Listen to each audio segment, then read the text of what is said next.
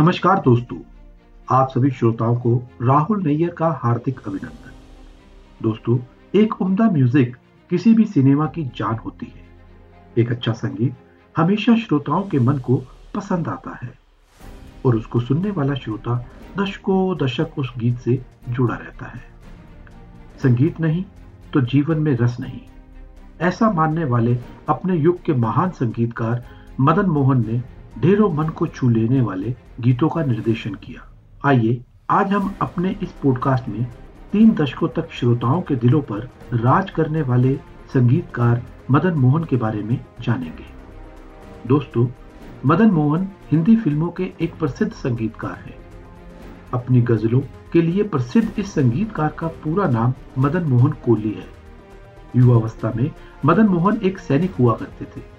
मदन मोहन शुरुआत से ही संगीत काफ़ी पसंद करते थे। फौज की नौकरी छोड़ने के बाद उन्हें ऑल इंडिया रेडियो से जुड़ने का मौका मिला। रेडियो में कई सालों में काम करने के बाद मदन मोहन को बंबई जाने का मौका मिला। तलत महमूद तथा लता मंगेशकर से इन्होंने कई यादगार गजलें गवाई, जिनमें उन्नीस सौ बासठ में बनी फ़िल्म अनपढ़ की मशहूर गज़ल आपकी नज़रों ने समझा, प्यार के काबिल मुझे। भी शामिल थे।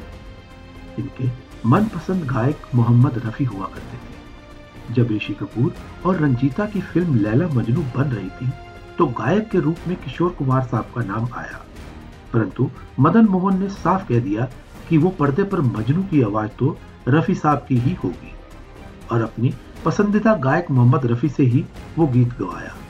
इस तरह मोहम्मद रफी की दिलों में उतर जाने वाली आवाज़ और मदन मोहन की जादुई संगीत दोनों ने मिलकर लैला मजनू को एक बहुत ही बड़ी म्यूजिकल हिट बना दिया था।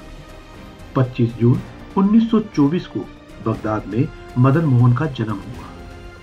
उनके पिता राय बहादुर चुन्नी लाल इराकी पुलिस बलों के साथ महालेखाकार के रूप में काम करते थे। मदन मोहन ने अपने जीवन के प्रारंभिक वर्ष मध्य पूर्व में ही बिताए थे। दोस्तों 1932 के बाद उनका परिवार अपने पैतृक स्थान पाकिस्तान के पंजाब प्रांत के झेलम ज़िले में लौट आया था। मदन मोहन को अपने दादा दादी की देखभाल के लिए घर पर ही छोड़ दिया गया, जबकि उनके पिता व्यवसाय के अवसर तलाशने में बंबई आ गए। उन्होंने अगले कुछ वर्ष तक लाहौर के स्थानीय स्कूल में पढ़ाई की। लाहौर में रहने के दौरान उन्होंने बहुत कम समय के लिए एक करतार सिंह नामक संगीतकार से शास्त्रीय संगीत की मूल बातें सीखी। संगीत में उन्हें कभी कोई औपचारिक प्रशिक्षण नहीं मिला। फिर भी वे रोज प्रैक्टिस किया करते थे। कुछ समय बाद उनका परिवार मुंबई आ गया, जहाँ उन्होंने बायकला में सेंट मैरी स्कूल से सीनियर सेकेंडरी स्कूल की पढ़ाई को पूरा किया। मुंबई में 11 साल की उम्र से ही उन्होंने ऑल इंडिया रेडियो द्वारा प्रसारित बच्चों के कार्यक्रम में प्रदर्शन करना शुरू कर दिया था। सत्रह साल की उम्र में उन्होंने देहरादून के कर्नल ब्राउन कैंप स्कूल के संगीत पाठ्यक्रम में भाग लिया, जहाँ उन्होंने एक साल का परीक्षण पूरा किया। दोस्तों, वर्ष 1943 था। मदन मोहन सेना में द्वितीय लेफ्टिनेंट के रूप में शामिल हुए। उन्होंने द्वितीय विश्व युद्ध के आखिरी दो साल तक सेना में सेवा की, जब उन्होंने सेना छोड़ दी। और अपने संगीत हितों को आगे बढ़ाने के लिए मुंबई लौट आए थे। वर्ष 1940 में Madan Mohan All India Radio Lucknow में कार्यक्रम सहायक के रूप में शामिल हुए, जहाँ वह उस्ताद फयाज खान, उस्ताद अली अकबर खान, बेगम अख्तर और तलत मकबूल जैसे विभिन्न कलाकारों के संपर्क में आए। इन दिनों के दौरान उन्होंने ऑल इंडिया रेडियो पर प्रसारित होने वाले कार्यक्रमों के लिए संगीत की रचना भी की। सन उन्नीस में उन्हें ऑल इंडिया रेडियो दिल्ली में स्थानांतरित कर दिया गया, जहाँ उन्होंने छोटी अवधि के लिए काम किया। उन्हें गायकी का बहुत शौक था और इसलिए उन्नीस में उन्हें दो गज़ल रिकॉर्ड करने का पहला मौका मिला। आइए जानते हैं उनके बेहतरीन संगीत में से कुछ चुनिंदा गीत। एक हसीन शाख को दिल मेरा, फ़िल्म थी दुल्हन एक रात की।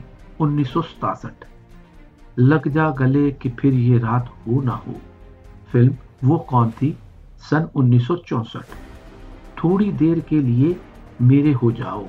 फ़िल्म अकेली मत जइयो, सन उन्नीस मैं तो तुम संग नैन मिला के। फ़िल्म मनमोजी, सन उन्नीस सौ बासठ। उनके ये शिकायत है, फ़िल्म अदालत, सन उन्नीस सौ अट्ठावन। कौन आया मेरे मन के द्वारे? फ़िल्म देख कबीरा रोया सन उन्नीस सौ सत्तावन। दोस्तों, वर्ष 2004 में फ़िल्म वीर जारा के लिए उनकी उपयोग ना की गई धुनों का इस्तेमाल किया गया। जो धुन उन्होंने जावेद अख्तर को सुनाई थी।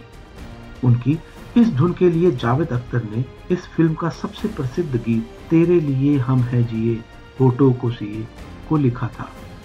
तो साथियों, मुझे उम्मीद है आपको आज का यह पॉडकास्ट बेहद पसंद आया होगा। हमारे काम को सराहने के लिए आप हमारे पॉडकास्ट को शेयर भी कर सकते हैं। आपका एक लाइक और सब्सक्रिप्शन हमारे लिए बहुत महत्वपूर्ण है। तो दोस्तों, जुड़े रहिए हमारे साथ सिनेमा जगत की ढेरों ऐसी जानकारियों के लिए। मिलेंगे फिर अगले पॉडकास्ट में। स्वस्थ रहें, मुस्कुराते रहें। धन्यवाद, शब्बा खैर शुभ रात्रि